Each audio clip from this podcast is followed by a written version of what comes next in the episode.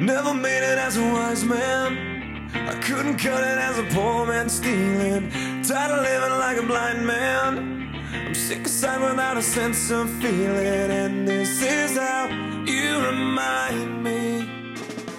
Hello, everybody, and welcome to a lost episode of the Spoiler Warning podcast, where we reviewed The Death of Dick Long. I'm Christopher Schnese. And I'm Stephen Miller. And if you're joining us for the first time, the Spoiler Warning Podcast is a weekly film review program. Each week on the show, we're going to dive in, debate, discuss, and argue over the latest film releases coming to a streaming platform near you. This week, things are going to be a little bit different. The Death of Dick Long is a film that Stephen and I caught at the SF Film Festival in early 2019. I believe... 1 year and 1 month ago, I believe, April 12th. Oh, shit. So a very timely review. I believe that the film got an actual release sometime in September and came out on DVD in December. So once again, still timely. However, one fortuitous thing, the filmmakers released an audio commentary last week, which was added to the iTunes purchase, and they also put it up, via a link in Twitter, probably on SoundCloud or something, where anybody could download it and kind of go back and revisit that film. So technically, we found a window for releasing this episode.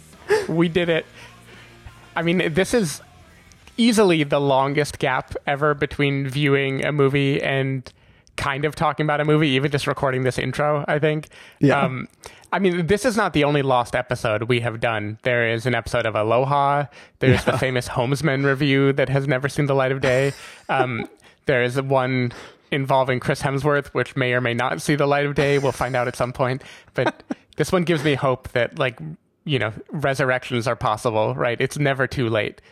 Yep. Yeah. I mean, to kind of pull back the curtain and reveal the sausage making and whatnot. Essentially, when we do festival runs, Steven and I record a shit ton of episodes in a row. And for the most part, I'll try to just marathon those and do daily releases. But with the SF Film stuff, for whatever reason that year with the programming, a lot of those films were coming out within the weeks following when we got to see the film. So it wasn't like a total thing where we were seeing it months in advance. It was like maybe 2 weeks in advance, 3 weeks, maybe 1 month in advance. So some of those started to get spread out, and we were also seeing a bunch of other films, shortly after that. So it was one of those things where we just started holding episodes till the official release date for that film, and then we drop into the feed our SF Film review. This time, it just we missed that window. It didn't work out, but. This weekend, we hadn't picked anything specific to review. I know a lot of people are probably reviewing Capone, which I don't think a lot of people are liking. But we kind of just took a break this week, and we decided we'd gather to record a new intro to this. So, Stephen, did you revisit The Death of Dick Long? I did not, but I did revisit the raw audio of our original review of The Death of Dick Long, and it brought me the same joy that the movie did originally. I mean, and you loved it more than me. You're the one who, spoilers, you put it in your top 10 of the year list last year. So you had a lot of love for Dick Long. I literally put it in my top 10. Yep. I remembered what I loved about it. I do think between this and Swiss Army Man, the Daniels have some tricks up their sleeve, and without spoiling anything, I do think that this is a journey worth going on. Yeah, for sure. There was one interesting thing that I thought about while watching this rewatch, because I did revisit yesterday. I started with the commentary on, but as the plot starts to sort of thicken in the film, I jettisoned the commentary because I wanted to get back to the actual dialogue that was spoken in these scenes where characters are talking about it, because I think this film is really, really good. I was telling my girlfriend that, at surface level, this film is some bumbling idiots from Alabama getting themselves in way over their head.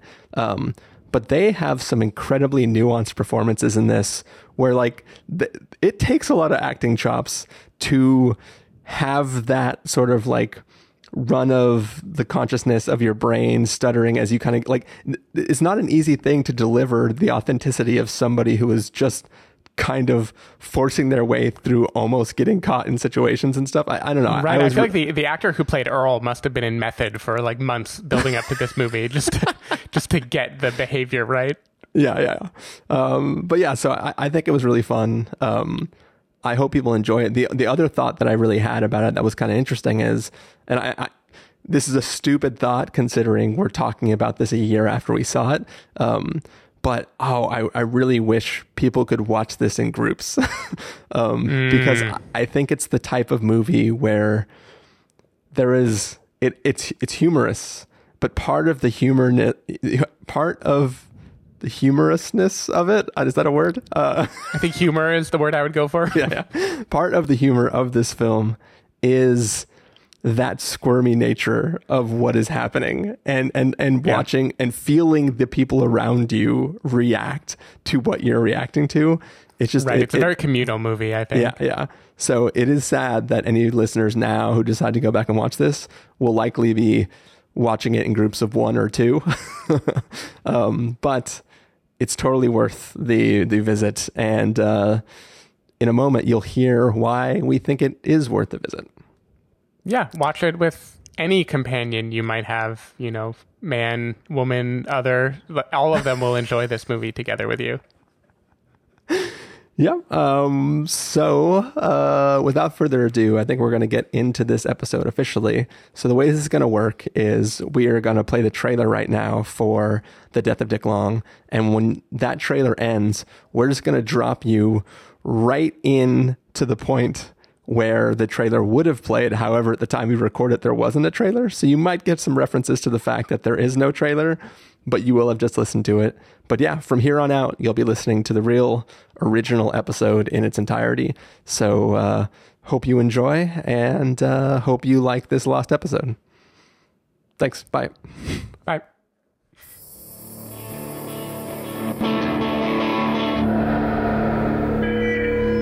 Hey. You motherfuckers want to get weird?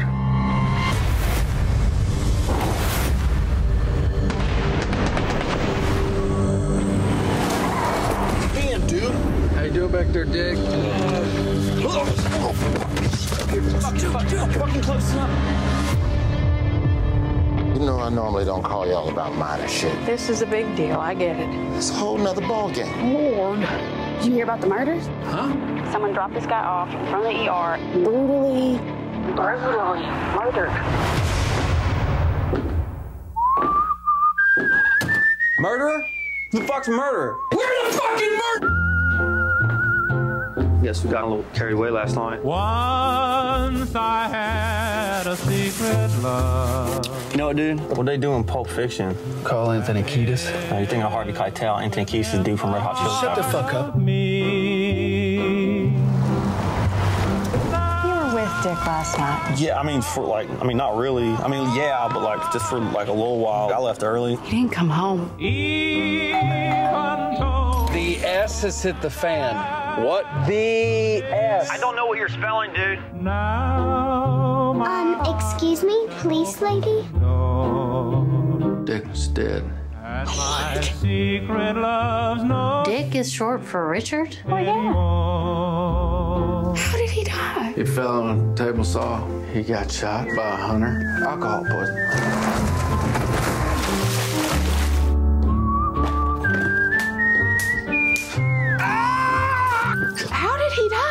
Zeke, tell me the truth. And my secret love's no secret anymore.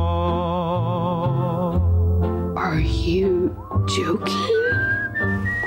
So...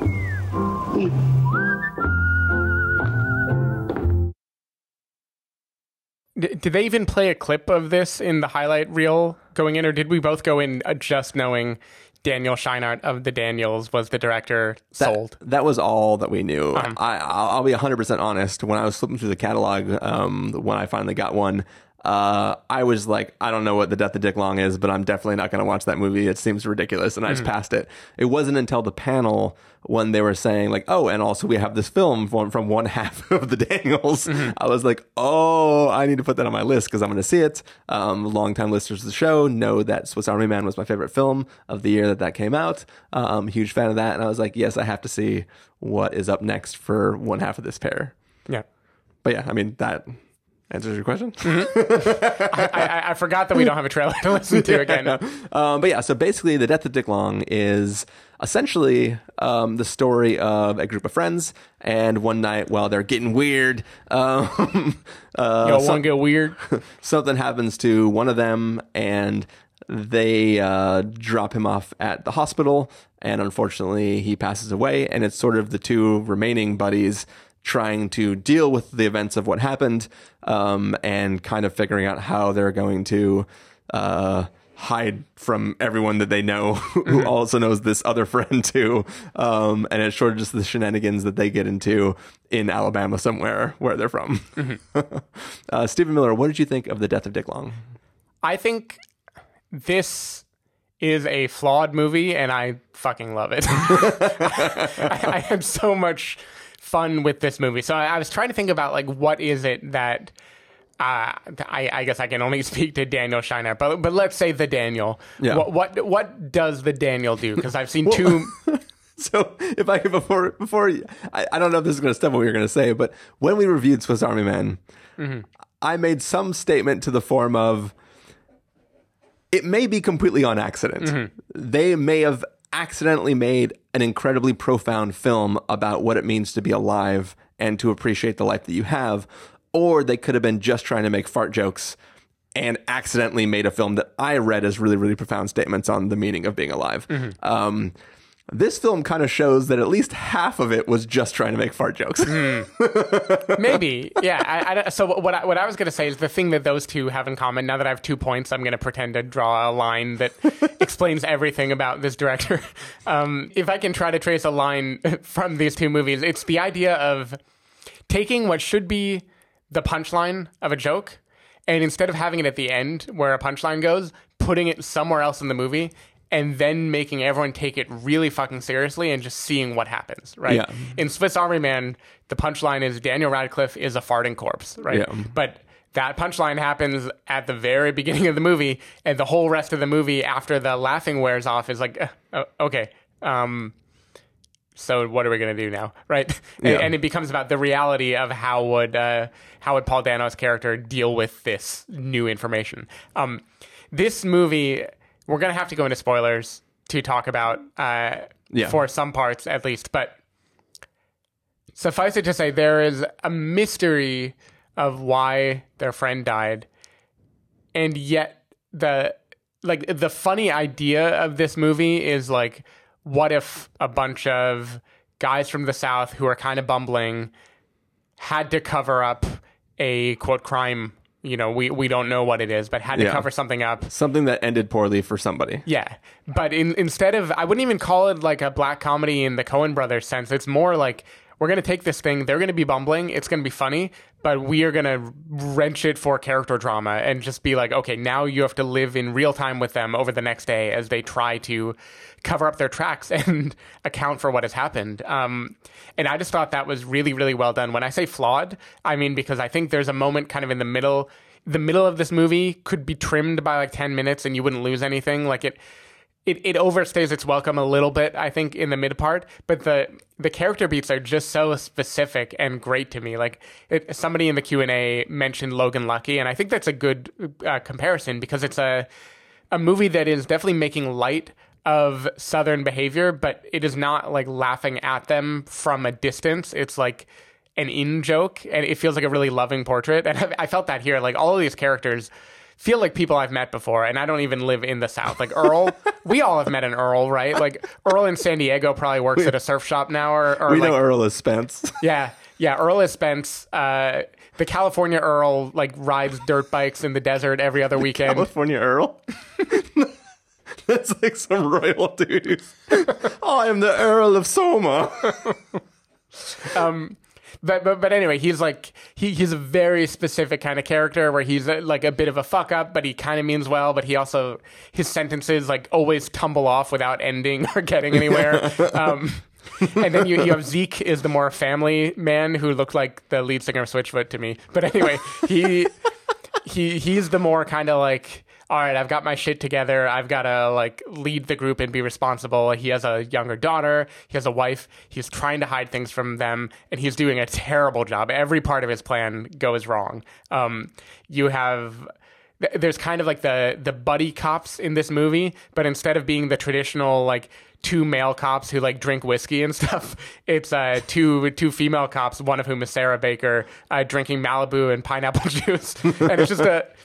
Like it could be seen, if it didn't handle it correctly, as being just a kind of like, we are going to make fun of rednecks, right, and call it a day. But it takes it seriously enough that I thought it was like really, really nice, and I liked it a lot. And like it kind of opens up like, what would you do in this circumstance? Like, think about how terrifying this would be to this guy.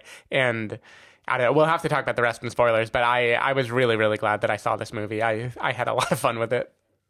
Yeah, like I thought it was really good in a way that I didn't know what to expect. I was just hoping against hope that it was going to be fun and interesting, but I thought it was really, really good. You said that you don't think it's quite Coen Brothers-y, but the whole time I was watching the movie, I was like, this is hillbilly Fargo, like 100%. Sure, like, okay, I get it. And one of the things that I like about this even more than in something like Fargo, and like, just for the record, before so people know contextually, I actually am a bigger fan of the Fargo show than the film, especially season one. I just really like how stretched out it is and everything. Anyways, not really important. I just wanted to give some context for things. But I think in those stories, there is like an initial accident, and the people get in trouble because they're trying to cover up something that technically wasn't 100% their fault in the first place. And if they would have just dealt with it at the time, it wouldn't be that crazy. This takes that and flips it on its head, because there is no context for which they could get away by just immediately turning themselves in and everybody would be fine, right? Mm-hmm. This isn't just like, oh, I accidentally hit somebody with my car. That's tragic. Involuntary manslaughter. We're cool. Mm-hmm. This is like a thing that part of the fear is not just the normal I'm in trouble with the law. It's something else, which we'll get to. Well, and it's also, this is my friend, right? Like, yeah. This is our friend. We know his wife. Their wives are like friends with each other. Like, he's in our community. How do I like engage this in a way where people aren't going to hate me? Yeah. And like, you could see this. You could see a similar story taking place where these guys were drunk shooting at cans, and then the next door neighbor walked by and then got shot by a stray bullet. Mm-hmm. And then they're like, oh shit, what do we do? We're going to be in trouble for murder. Let's get rid of the body. You could do a story like that, and it would have some of the same humor beats. But I think that there is this through line in this film, especially because you don't really know what actually happened. You just see how they respond to it. And I feel that like they are so earnestly meaning well in everything that they do, and just scared. And because like, it's not just that they're simple folk, it's that they're actually kind of like heartwarming in a little bit, and like they're dealing with their own things. And like, I just found it incredibly funny. There was this heightened level of stuff. And as you said, yeah, there are funny things that are revealed later that are delivered in such a deadpan way that like you're almost in tears the way the characters are. Where like, if I told you what it was, which we'll tell you in spoilers, you would just be like, how is this even serious? Right. But like it knows exactly what it's doing the whole time, and it's completely in control, but it's about characters that are not in control of anything. And it straddles that line between being serious and being just absurd, and it does it perfectly. And I really enjoyed it. And I think it's going to be funny. It's going to be incredibly funny if we get to the end of this film festival and people ask me what was my favorite thing that I saw, and I say it was The Death of Dick Long. Yeah. Yeah. And like in that feeling of being in control and the movie knowing what to do, I think a big part of that is like the score and soundtrack. Again, like not quite to the heights of Swiss Army Man, but this is a movie that like knows its music cues and it plays them for full effect. Like there's a montage toward the end of this movie that again, after everything you've learned, like, Fargo wouldn't end that way, right? That's why I'm saying, like, this isn't... I hear you plot-wise, it's very Coen-y, but the difference is the Coens kind of have a, like, a nihilism to the bleak comedy, which I don't know. Like of course you're still rooting for, like, the main character because she's warm-hearted and stuff in that movie, but but this is a movie that is, like, wrenching it for actual drama. And this montage toward the end, I almost had forgotten that what I just seen was, like, basically a drawn out mystery where I wasn't supposed to know what had happened. I was feeling like I had just watched, like, an episode of Parenthood or something. I was like, oh, I feel for all these characters and where they wound up in life. It pulls a really interesting trick on you where you, like, you feel it mines you for emotion even when, like, it doesn't feel deserved if you were to just write on paper what the movie was about. And I like that. I also like the different things. So there's a thing that I really liked that Daniel Scheinert said during the Q&A where people asked kind of why did you make this movie and how did you thread the needle between, like, gently making fun of a place versus punching down to it. And what he said is a big frustrating paradox about the South is everybody's favorite thing to do is to gossip about, did you hear what so-and-so did? So, like, the worst possible thing that any Southerner has done becomes what everybody loves to talk about and elevate and bring into the discourse. And then it gets big enough that the outside world sees it and goes like, ha ha, fucking rednecks, everybody does that. And this movie is kind of like, it's like highlighting little absurd things that people do, like somebody is mowing their lawn with a lawnmower on a rope down the side of a hill, and rather than walk the lawnmower down and up the hill, they just, like, extend it down with a rope and pull it back up. Like there are little things like that where it's making fun of eccentric things, but it's never saying this is how all people are, right? Like, you get a pretty surprising variety of people who are all Southern and living in Alabama, right? You get, like, the lesbian police officer, and you get she's Indian or Pakistani probably, is Earl's friend. Yeah. When she had a Southern accent, I was like, oh yeah, that's right. It isn't only, like, a bunch of white dudes who live here. Like, there actually is some diversity everywhere you go. And it was just interesting seeing a kind of full picture of Southern life through the prism of this big unknown mystery that we will talk about in spoilers. Yeah. Yeah, so it's been a quick episode so far, but we can definitely kind of wrap up and then get into spoilers. So for now, let's do verdicts. Stephen Miller, if you're going to give us a must-see, recommend with a caveat, wait for until, pass with a caveat, or a must-avoid, what would you give it? About halfway through the movie, I was at recommend with a caveat, and then it upswung into a must-see. I just think this executes really, really well on what it's doing, and it's just, like, the perfect movie to stumble into at a, like, late night festival showing and just start to laugh your ass off and then also feel actual feelings at the same time. Yeah, I mean, it's a must-see for me. There's definitely, like, a sort of floating caveat in there in that, like, some people will not appreciate this movie. Some, like, I can just see people not being on board with it once all is said and done. But I think most people should be able to get past that and just have a good time with it. But yeah, for me, must see. Yep. Nice. So before we get to spoilers, Stephen Miller, if people want to find you throughout the week, where can they do that? They can go to twitter.com/sdavidmiller or sdavidmiller.com. People can find me at ChristopherInRealLife.com or Twitter.com/ChristopherIRL. You can find the podcast over at thespoilerwarning.com where you can get a bunch of the back episodes of the show. If you want to subscribe to the podcast, you can do so in Overcast, Stitcher, Apple Podcasts, or wherever podcasts are found.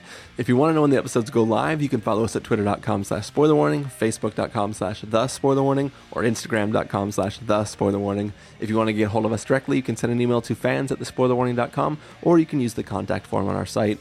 Music for this episode will come from probably just that jingle to SF Film. And wait, you're not going to use Nickelback? You gotta use fucking Nickelback. I'm not going to tell them why, but you have to use it. All right, fine. I want us to get banned on YouTube again. That one, they were like, you know what? They can just have it. We're gonna get banned for having, like, harmful audio in this. But yeah, so it'll come from Nickelback in some form. Should we just record a cover of it? Sure, why not? But yeah, so that is never playing. Made it as wait, fuck. Never made it a fuck. So that music is playing right now, and if you stick with us, we'll be back in spoilers to tell you some crazy shit. But yeah, music's gonna fade up. When it fades out, we'll be in spoiler territory, so watch out.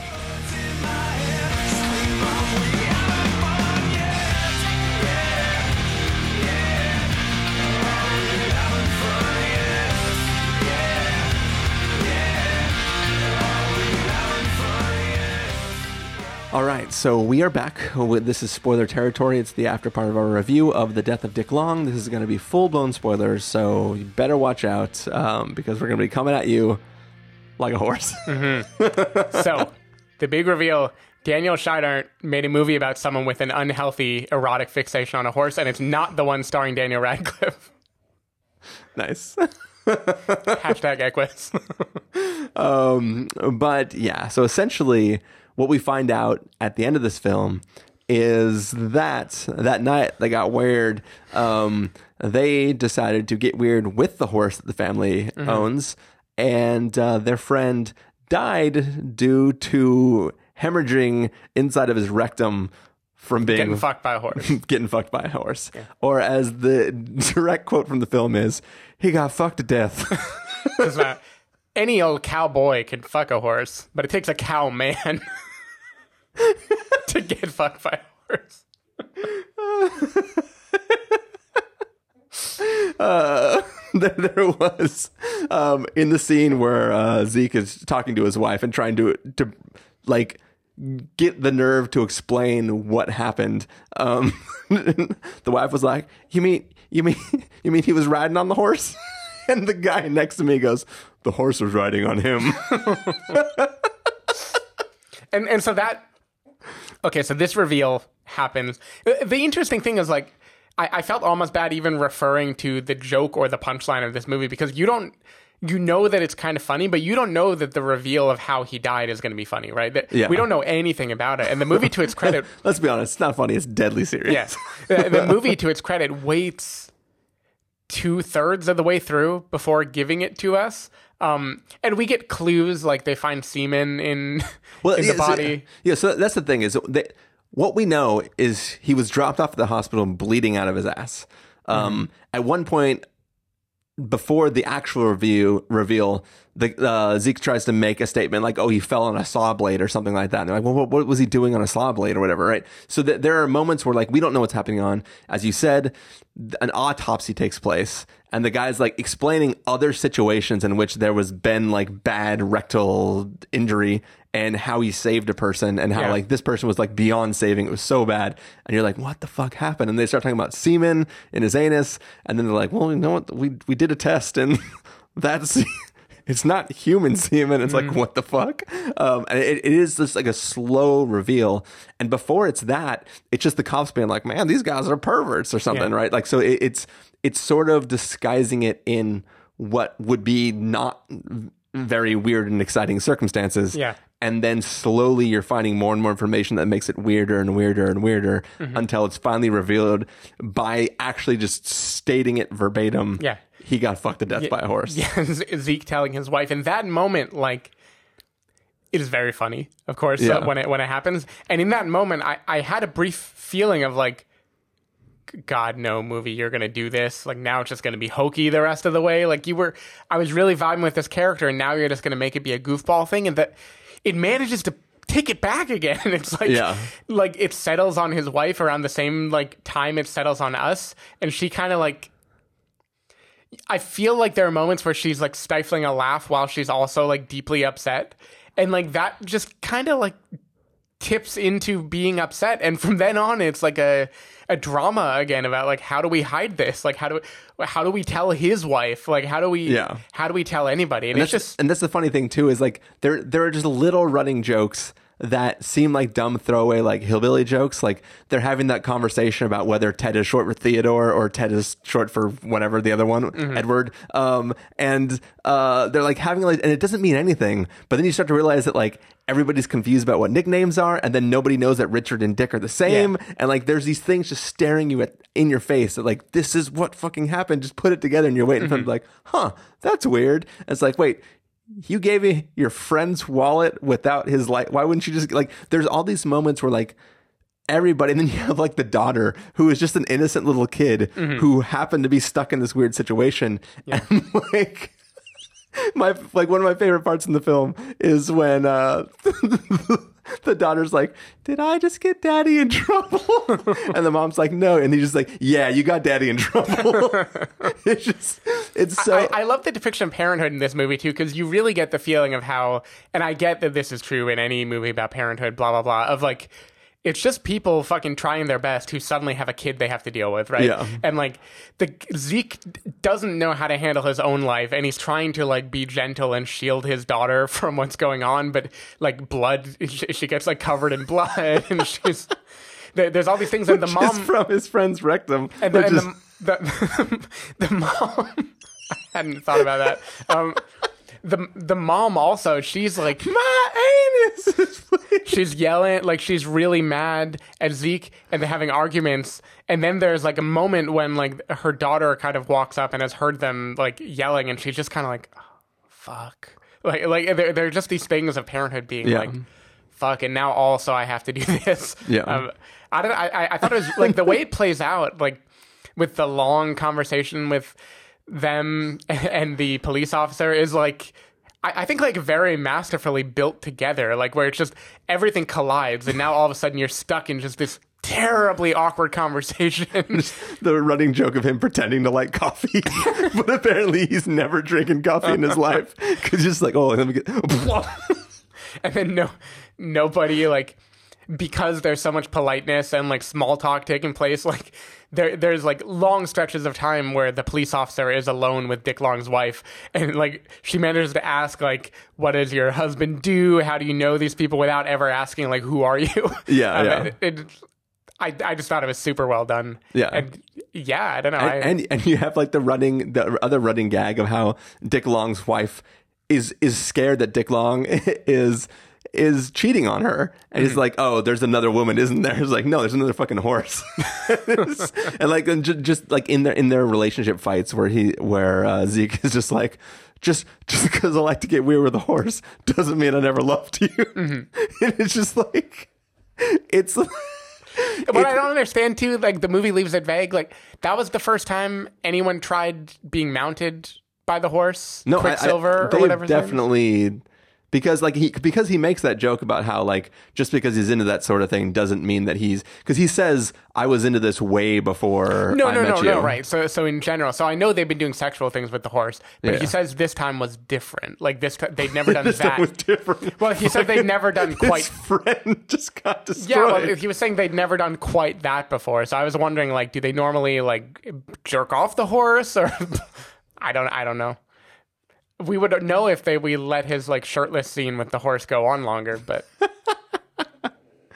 yeah, what a fucking movie. It's definitely unlike anything that you'll probably see anywhere else. I really enjoyed it. It was a really fun Q&A too, because I think some of the Q&As at festivals are very over serious, and people are, you know, they want to ask the question to show that they're really knowledgeable about whatever, or they're like, I am an inspiring filmmaker. How would you suggest I make a horse fucking movie? And I think this was just a bunch of people that were totally vibing on the film, asking, like, a lot of people were like, you know, I'm from Appalachia. This is like very, very cool that you told the story, and I had fun with it. And I just really liked them talking about like how the writer had the idea for this film like 10 years ago, and it was the one out of everything that he pitched to people, they were like, don't make that movie. And this is the one that we're getting to see at this festival. Yep. I'm glad it got made. Yeah. Me too. Now, do you think he's going to pigeonhole himself as the guy that makes movies about fucking horses? Don't know. Cool. All right. Well, I think we're going to take off and talk about a more serious film. Mm-hmm. Also pretty lighthearted, yeah. But definitely no horse fucking in that documentary. Yeah.